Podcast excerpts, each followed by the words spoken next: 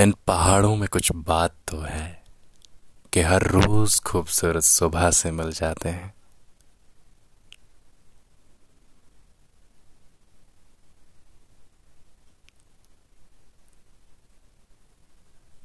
तन्हाइयों में अक्सर